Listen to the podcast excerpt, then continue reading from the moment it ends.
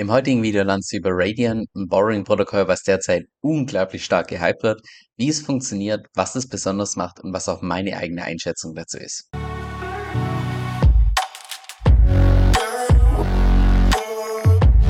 Oh man, dieser Moment, wenn du ein komplettes Video aufgenommen hast, aber einfach vergessen hast, auf Start zu klicken mit deiner Kamera. Oh man. Okay, dann jetzt eben ein zweites Mal. Und zwar geht's heute um Radiant, ein Lending and Borrowing Protokoll, was auf Arbitrum aufbaut, was derzeit ein TVL hat von ungefähr 142 Millionen, was auch derzeit ziemlich gehypt wird und derzeit in aller Munde ist, was auch primär daran liegt, dass sich jetzt mittlerweile die Version V2 von Radiant live ist, mit neuen Features und so weiter, die wir auch im heutigen Video ein zweites Mal gemeinsam durchgehen werden. Aber noch ein paar zusätzliche Dinge hier zu Radiant. Wenn wir uns mal beispielsweise die Top 10 Liste oder allgemein das TVL Ranking auf Arbitrum anschauen, ist derzeit Radiant das drittgrößte Protokoll und auch das größte Borrowing-Protokoll auf Arbitrum. Und zusätzlich, wenn wir uns mal die Forks anschauen von Aave, derzeit der größte Fork von Aave und Aave könnte wahrscheinlich, ja, ich denke mal, der Großteil von meiner Audience, dem ist Aave ein Begriff. Also lass uns jetzt mal gemeinsam die Benutzeroberfläche von Radiant anschauen. Ich würde auch mal behaupten, das ist relativ intuitiv, zumindest für die Leute, die zuvor schon mal was mit einem Borrowing und Lending Protokoll gemacht haben. Und zwar kannst du in Summe fünf verschiedene Kryptowährungen bzw. Stablecoins und Kryptowährungen beleihen. Und zwar gerappte Bitcoins, Ether und noch drei verschiedene Stablecoins. Wenn wir uns das mal ein bisschen genauer anschauen, beispielsweise bei, bei Bitcoin, das sind die vier verschiedenen Funktionen, die du bei nahezu jedem Borrowing Protokoll findest. Erstens das Borrow, dass du einen Kredit aufnehmen kannst. Deposit würde bedeuten, dass du deine gerappten Bitcoins als Sicherheit hinterlegst. Withdraw, dass du deine als Sicherheit hinterlegten Bitcoins dann wieder auszahlst. Und Repay, dass du deinen Kredit, den du zuvor aufgenommen hast, dann ebenfalls wieder zurückzahlst. Also von den Funktionen her würde ich sagen, relativ selbst erklären, wie das Ganze funktioniert, dass du im ersten Schritt zunächst mal deine eigene Kryptowährung als Sicherheit hinterlegst und dann im zweiten Schritt dann einen eigenen Kredit aufnehmen kannst sofern du das natürlich möchtest. Du hast auch die Möglichkeit, hier auf drei verschiedene Weisen einen Cashflow zu generieren. Und zwar erstens hier durch dieses Lending, also im Prinzip dadurch, dass du deine eigenen Kryptowährung hier beleihst oder einfach verleihst, in einen entsprechenden Pool einzahlst, bekommst du beispielsweise hier bei Bitcoin eine Rendite von derzeit 0,66%. Zusätzlich könntest du auch noch extra Rewards bekommen, hier diese Emission, aber nur dann, wenn du hier noch zusätzlich Liquidität wegloggst. Wenn du das tust, dann bekommst du nur diese Emission.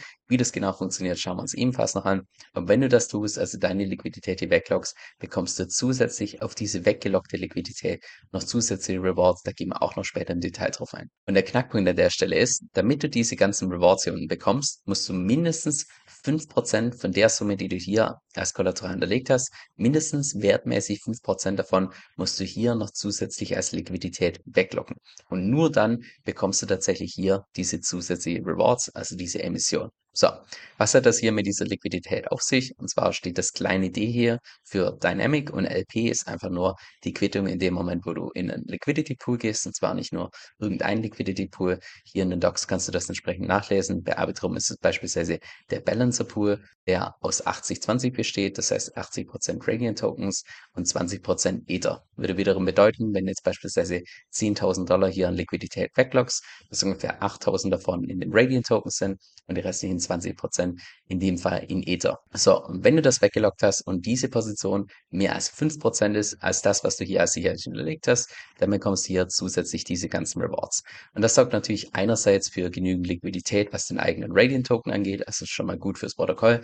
Gleichzeitig steigert das natürlich auch die Nachfrage nach dem eigenen Token. Logisch, wir wollen ja auch entsprechend was dran verdienen. Und die Grundidee ist im Prinzip die, dass sie sagen, hey, wenn du tatsächlich unsere Token unterstützen möchtest, dann belohnen wir dich damit, dass du einfach einen Teil von dieser Emission abbekommst. Wenn du das nicht möchtest, also das Ganze nicht einloggen möchtest, dann bekommst du einfach die ganz normalen Marktkonditionen ohne diese hier, diese extra Rewards, die du hier in diesem Radiant Token bekommst. Und das heißt natürlich dann auch im Wesentlichen, dass es zwei verschiedene Nutzungsweisen gibt.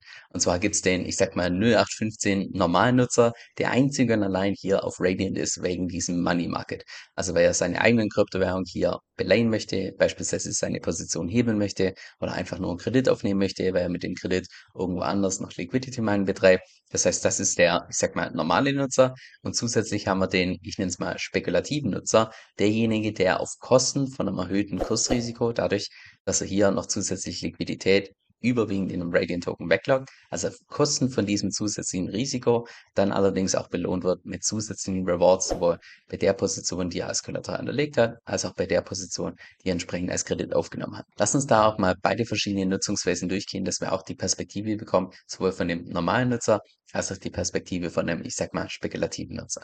Wir beginnen bei dem normalen Nutzer, wenn jetzt beispielsweise jemand einzig und allein wegen diesem Money Market, also wegen diesem Lending und Borrowing bei Radiant ist, da würde ich persönlich sagen, ist das Ganze eigentlich relativ unattraktiv, um ehrlich zu sein.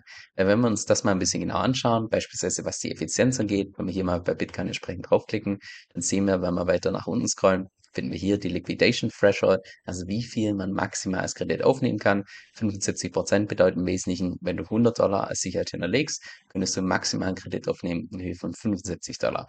wenn man das wiederum umrechnet in die Überversicherungsgrenze, sind es um die 133 Prozent. 133 Prozent im Vergleich zu anderen Borrowing-Protokollen ist jetzt nicht unbedingt die Leistung. Also der, Großteil der großen Borrowing-Protokolle ist da deutlich effizienter unterwegs. Von daher jetzt rein, was die Effizienz angeht, Radiant aus meiner Sicht jetzt nicht unbedingt mein Favorit.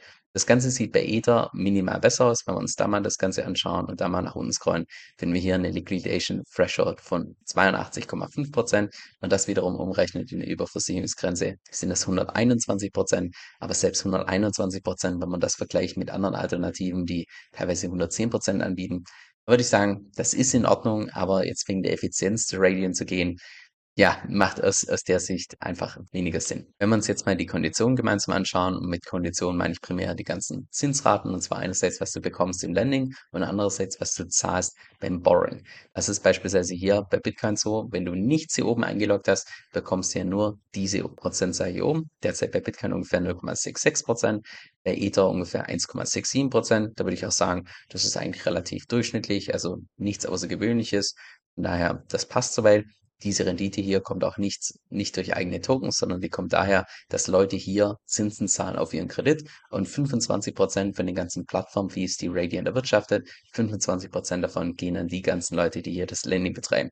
Und zu den Plattform-Fees gehören nicht nur die ganzen Zinsen, sondern auch beispielsweise Gebühren, die sie verlangen oder die anfallen in dem Moment, wo jemand liquidiert wird. Die restlichen 60 Prozent oder beziehungsweise 25% hier ins Lending, 60% gehen an die Leute, die ihre Liquidität noch weglocken und die restlichen 15%, die geht an die DAO, dafür, dass sie dann zusätzliche Entwicklungen und so weiter alles finanzieren können. So, also von den Lending-Renditen würde ich sagen, definitiv durchschnittlich.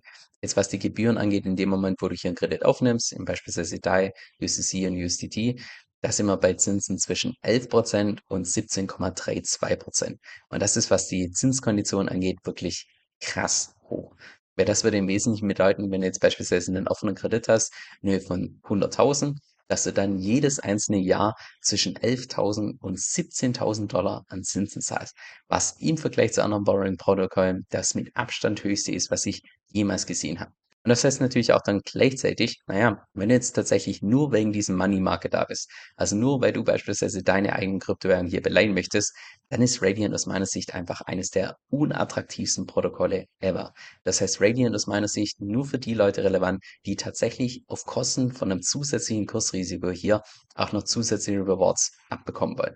Und wer nicht bereit ist, in den Radiant Token zu investieren und deshalb hier seine Liquidität wegzulocken, für den ist wahrscheinlich Radiant, also da gibt es einfach zuhauf Borrowing-Protokolle, die bei weitem attraktiver sind, sowohl was die Effizienz angeht, als auch was die Zinskondition angeht. Da lassen uns jetzt mal noch die Perspektive von einem spekulativen Nutzer einnehmen, also jemand, der bereit ist, hier noch zusätzliche Liquidität wegzulocken und dafür auch noch zusätzliche Rewards hier entsprechend bekommen. So, folgendes Szenario. Angenommen, du bist jemand, der kommt mit sagen wir mal, 100.000 Dollar in gerappten Bitcoins hin, möchte seine eigene Position um 1,5x heben. Das heißt, du tust deine 100.000 gerappte Bitcoins hier entsprechend als Kollateral einzahlen.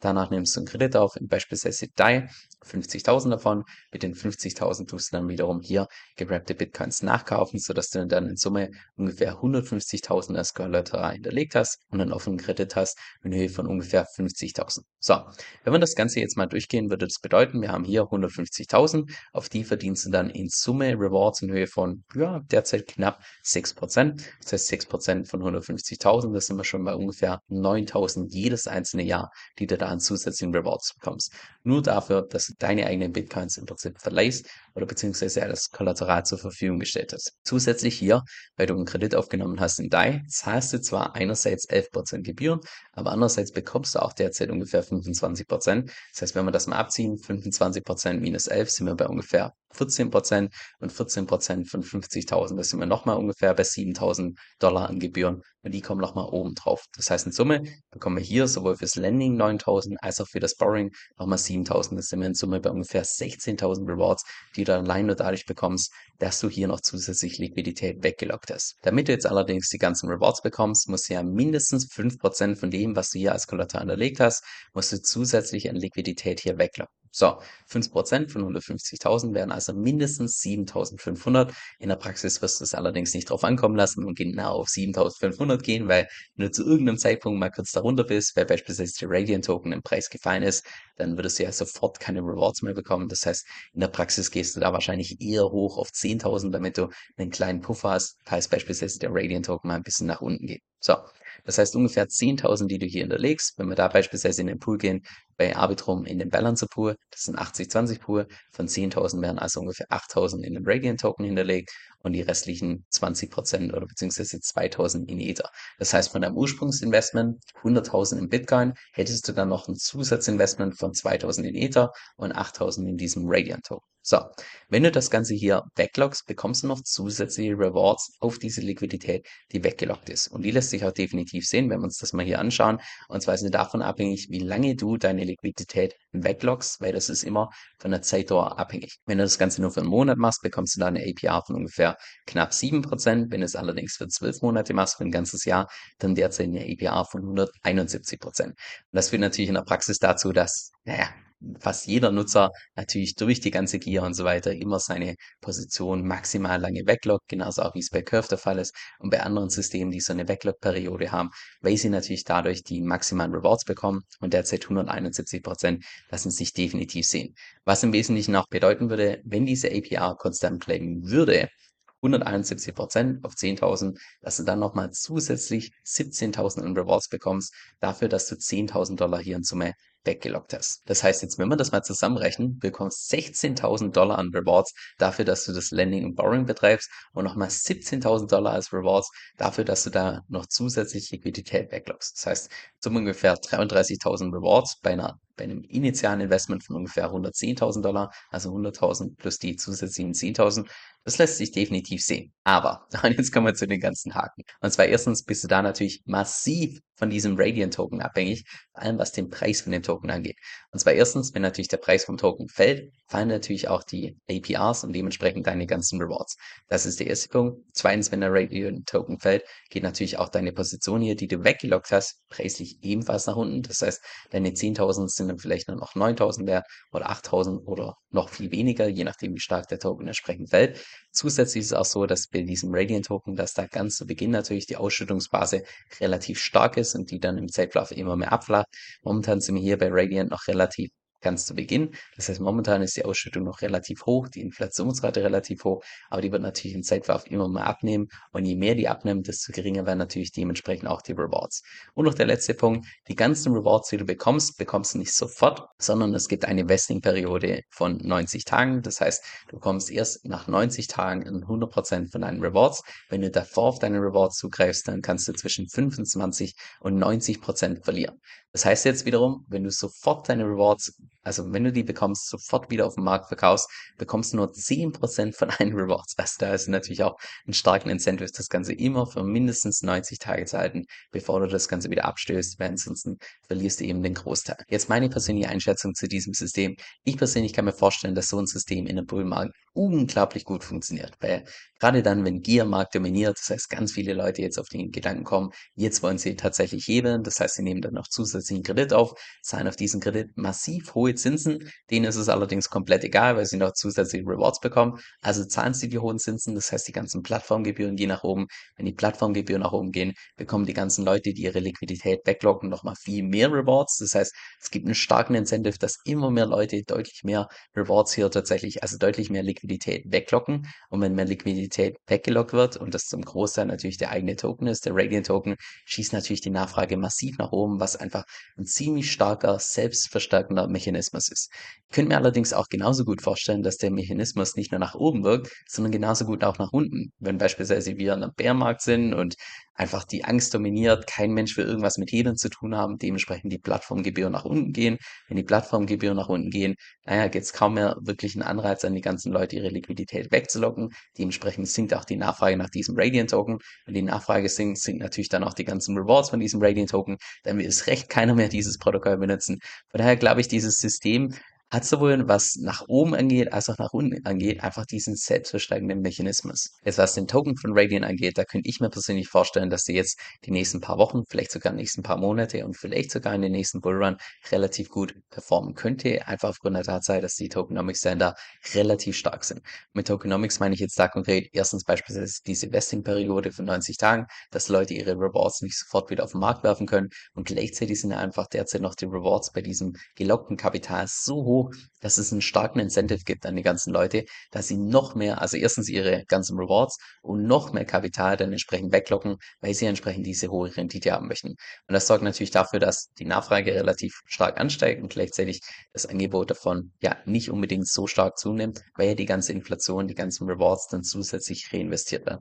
Und das erklärt vielleicht auch, warum der Token jetzt, wenn wir uns beispielsweise mal die Performance in diesem Jahr anschauen, von Jahr 2023, der Token irgendwo gestartet bei 0,041, derzeit stehen wir bei 0,38.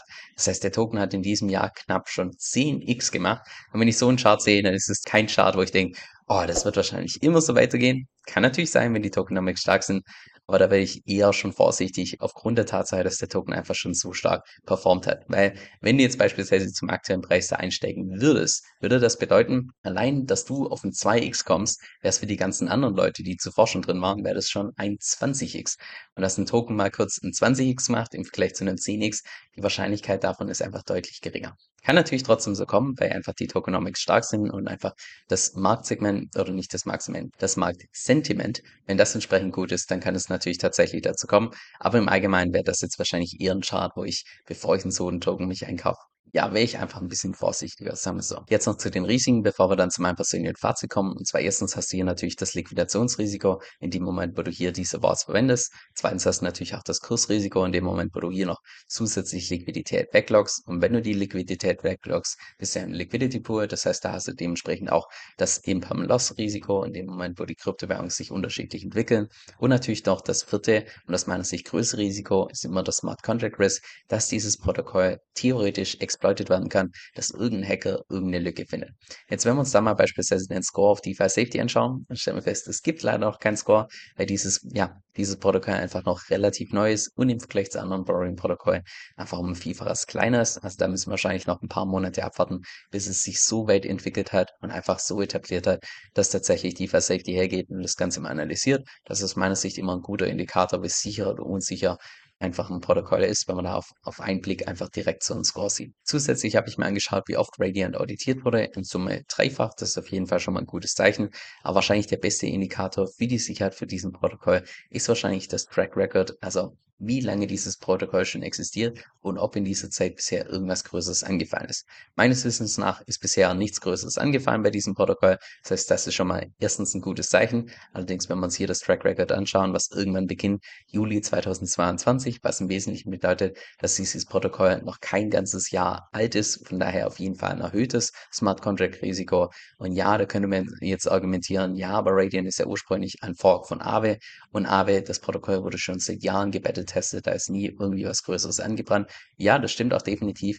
Aber allein dadurch, dass jetzt bei Radiant diese Version V2 auf den Markt gekommen ist, kamen da einfach noch ganz viele neue Features dazu und jedes neue Feature ist natürlich ein zusätzliches Sicherheitsrisiko und dadurch, dass diese Version V2 aktuell noch ziemlich neu ist, also noch keine paar Wochen alt ist, ja, ist da definitiv ein erhöhtes Smart Contract Risk, mit dem du da rechnen musst. Jetzt mein persönliches Fazit, also diese Version V2 ist auf jeden Fall um ein Vielfaches nachhaltiger als die Version V1. Der V1 lief im Wesentlichen so wie wahrscheinlich 98% von allen DeFi-Protokollen laufen, dass man von irgendeinem bestehenden großen Protokoll was forkt, in dem Fall war es jetzt beispielsweise Aave, dann von der Funktion her nahezu eins zu eins gleich ist, zusätzlich einfach einen eigenen Token erstellt, auf Kosten von einer hohen Inflationsrate einfach an alle Leute Rewards ausschüttet, damit auch ja viele Leute kommen und dieses Protokoll nutzen, was auch definitiv funktioniert. Nur in aller Regel ist es dann einfach so, dass spätestens dann, wenn einfach die Rewards abgegrast wurden von den ganzen Leuten, die nur da sind wegen den Rewards, naja, wenn die halt im Zeitlauf immer und immer niedriger werden, dann die irgendwann mal unattraktiv, dann gibt's andere, attraktivere Varianten und dann geht das ganze Kapital wieder weg. So läuft's bei 98% von allen DeFi-Protokollen. Ich will jetzt an der Stelle keine Namen nennen, weil es wirklich so viele sind. Und bei den allerwenigsten ist der Mechanismus dahinter einfach nachhaltig. Und das wurde jetzt mit V2 auf jeden Fall schon mal ein Vielfaches verbessert. Ob das jetzt komplett nachhaltig ist, das werden wir entsprechend sehen, weil das Ziel von Radiant hier ist, dass irgendwann mal die Gebühren tatsächlich höher sind als die Emission der Tokens, was derzeit bei weitem noch nicht der Fall ist.